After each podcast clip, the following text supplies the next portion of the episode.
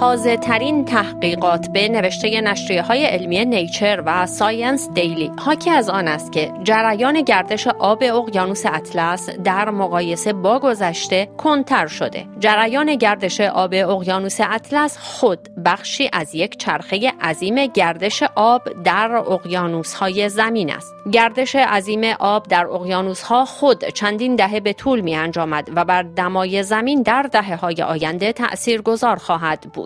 نخستین اطلاعات در مورد کند شدن گردش آب اقیانوس اطلس در اثر گرمایش زمین به حدود سالهای 2004 برمیگردد. اما با توجه به اطلاعاتی که طی این سالها جمع آوری شده میزان کند شدن گردش آب اقیانوس ها ده برابر بیش از انتظار محققان بوده است. جریان اقیانوسی چیست و چه عواملی ایجاد کننده آن هستند؟ مهمترین جریان های اقیانوسی کدام ها هستند؟ چه تفاوتی میان چرخه سریعتر و چرخه کندتر در جریان اقیانوسی هست؟ دکتر ناصر کرمی استاد تغییرات اقلیمی در نروژ مهمان این شماره از مجله دانش و فناوری است و در ابتدا توضیح می دهد که جریان اقیانوسی چیست و چه عواملی در ایجاد آن نقش دارند. مناطق اقیانوسی دنیا خب اینها با هم در ارتباط و بین اینها تبادل انرژی و تبادل آب وجود داره. به صورت طبیعی هر کدوم از اقیانوس ها هر کدوم از دریاهای پهناور دنیا در درون خودشون یک چرخه هایی دارن که آب از اعماق میاد بالا آب از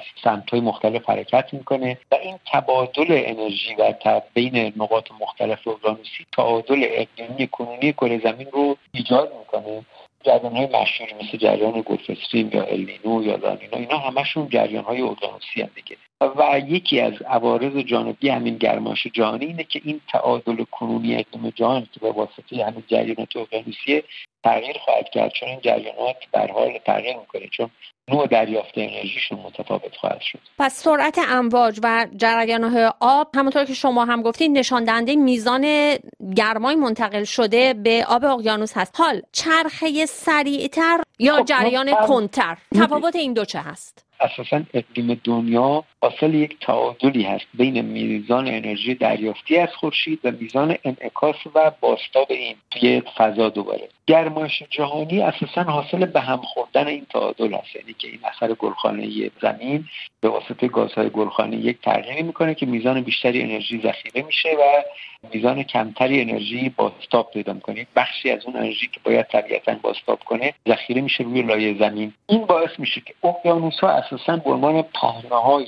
عظیم دریافت و انباشت انرژی خورشیدی عمل می‌کنن. این رو دریافت می‌کنن انباشت می‌کنن بعد خود خود رها می‌کنن. این خود خود رها کردن خودش میشه همین جریان های بزرگ اقیانوسی میشه همین طوفان های ای و میشه جریان های بزرگ به اصطلاح به هوا که در کره زمین راه میفته و مثلا از شمال اقیانوس اطلس از ناحیه آزور مثلا یک پرفشاری است که این خب بخش زیادی از باران رو توی ایران رو اون داره تامین می‌کنه. این تعادل که به هم می‌خوره طبیعتا یک جایی نتیجهش هم خیلی مشخصه چون جایی از به واسطه به هم خوردن این تعادل جایی که قبلا بیشتر انرژی دریافت می‌کرد داره کمتر دریافت می‌کنه و برعکس. این باعث میشه که در بعضی جاها جریان های اقیانوسی جدید به وجود بیاد در بعضی جاها جریان های قبلی تضعیف بشه. مهمترین و مورد اشاره ترین جریانی که تضعیف خواهد شد همین جریان گلفستریم یا جریان اطلس شمالی است. به خاطر اینکه به حال این جریان به شدت به زندگی در اروپای غربی و به خصوص بریتانیا تاثیر داره. ساحل غربی اسکاندیناوی بریتانیا اروپای غربی فرانسه آلمان و اینها به تحت تاثیر این جریان هستند. طبیعتا هم این کشورها ابزار و اون رسانه بیشتری دارن که مورد توجه بدن اثر این رو.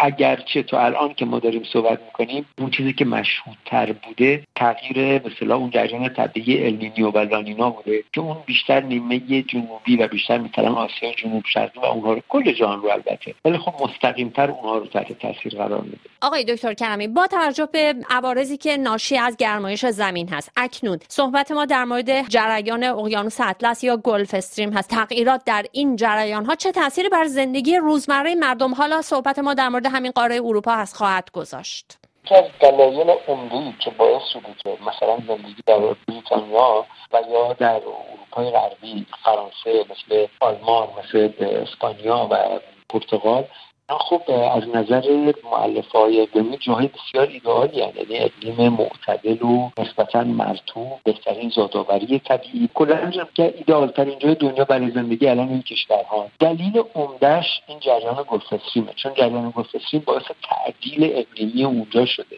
اگر این جریان تعریف بشه چه خواهد شد؟ مثلا شما جایی مثل بریتانیا رو در نظر بگیرید. بریتانیا اقلیم بریتری خواهد داشت. یعنی بریتر به این صورت که یعنی مثلا تحت تاثیر انگار جریان پرفشار سیبری بخواد قرار بگیره. در تابستان ها گرمتر در زمستان ها خیلی سردتر خواهد شد. یعنی ممکنه مثلا قابل پیش است که در بریتانیا در فرانسه کمینه دمای زمستان به منفی سی درجه برسه. در حالی که بیشینه دمای تابستان باز ممکنه سی چل درجه باشه. اقلیم بریتر میشه.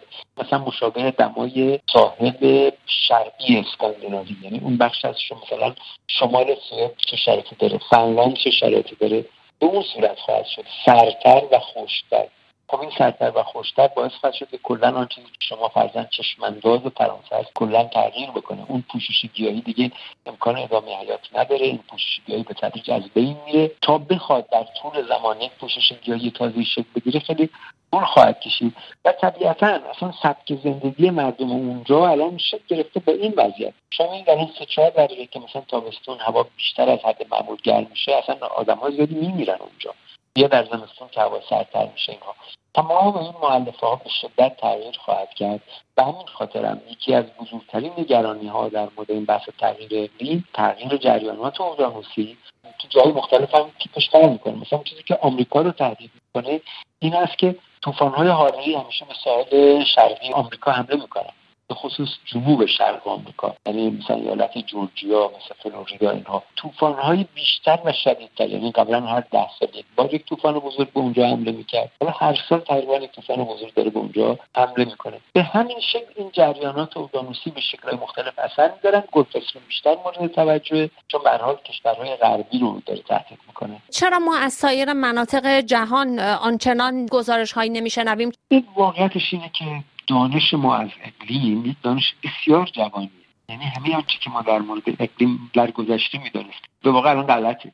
من خود من اون چیزی که تو دانشگاه خونده بودم اساسا غلط دانش اقلیم دانش بسیار جوانیه و طبیعتا کشورهای غربی خیلی سرمایه گذاری بیشتری کردن. خب مثلا شما می‌دید همه جای دنیا بحث تغییر اقلیم رو اصلا اون آیکونش و نمادش اون خرسهای قطبی هستند که روی تیکاپارهای یخ موندن اینها. به خاطر اینکه این بحث مثلا ذوب شدن پرمافراست و یخهای قطبی اینا بیشتر کشورهای شمال اروپا رو تهدید می‌کنه که اونها بیشتر تحقیق کردن بیشتر رسانه دارن بیشتر ابزار دارن بیشتر به حال دل مشغول ماجرا هستن. در حالی که من واقعا معتقدم اثر تغییر اقلیم روی ارزهای پایین خیلی شدیدتره. چون مهمتر از همه آن که کشورهای شوزه شمال توان و اون تاباوری سرزمینیشون برای انتباق با شرایط جدید اقلیمی خیلی بیشتر از کشورهای حوزه جنوبه. مضافه برای که من مقاله منتشر کردم که اثر تغییر اقلیم روی ارز پایین. یعنی بیشتر مثلا کمربند پرفشار جنباره جایی که آفریقا و خاورمیانه است. این منطقه به شدت گرمتر و خوشتر خواهد شد. همین الانش هم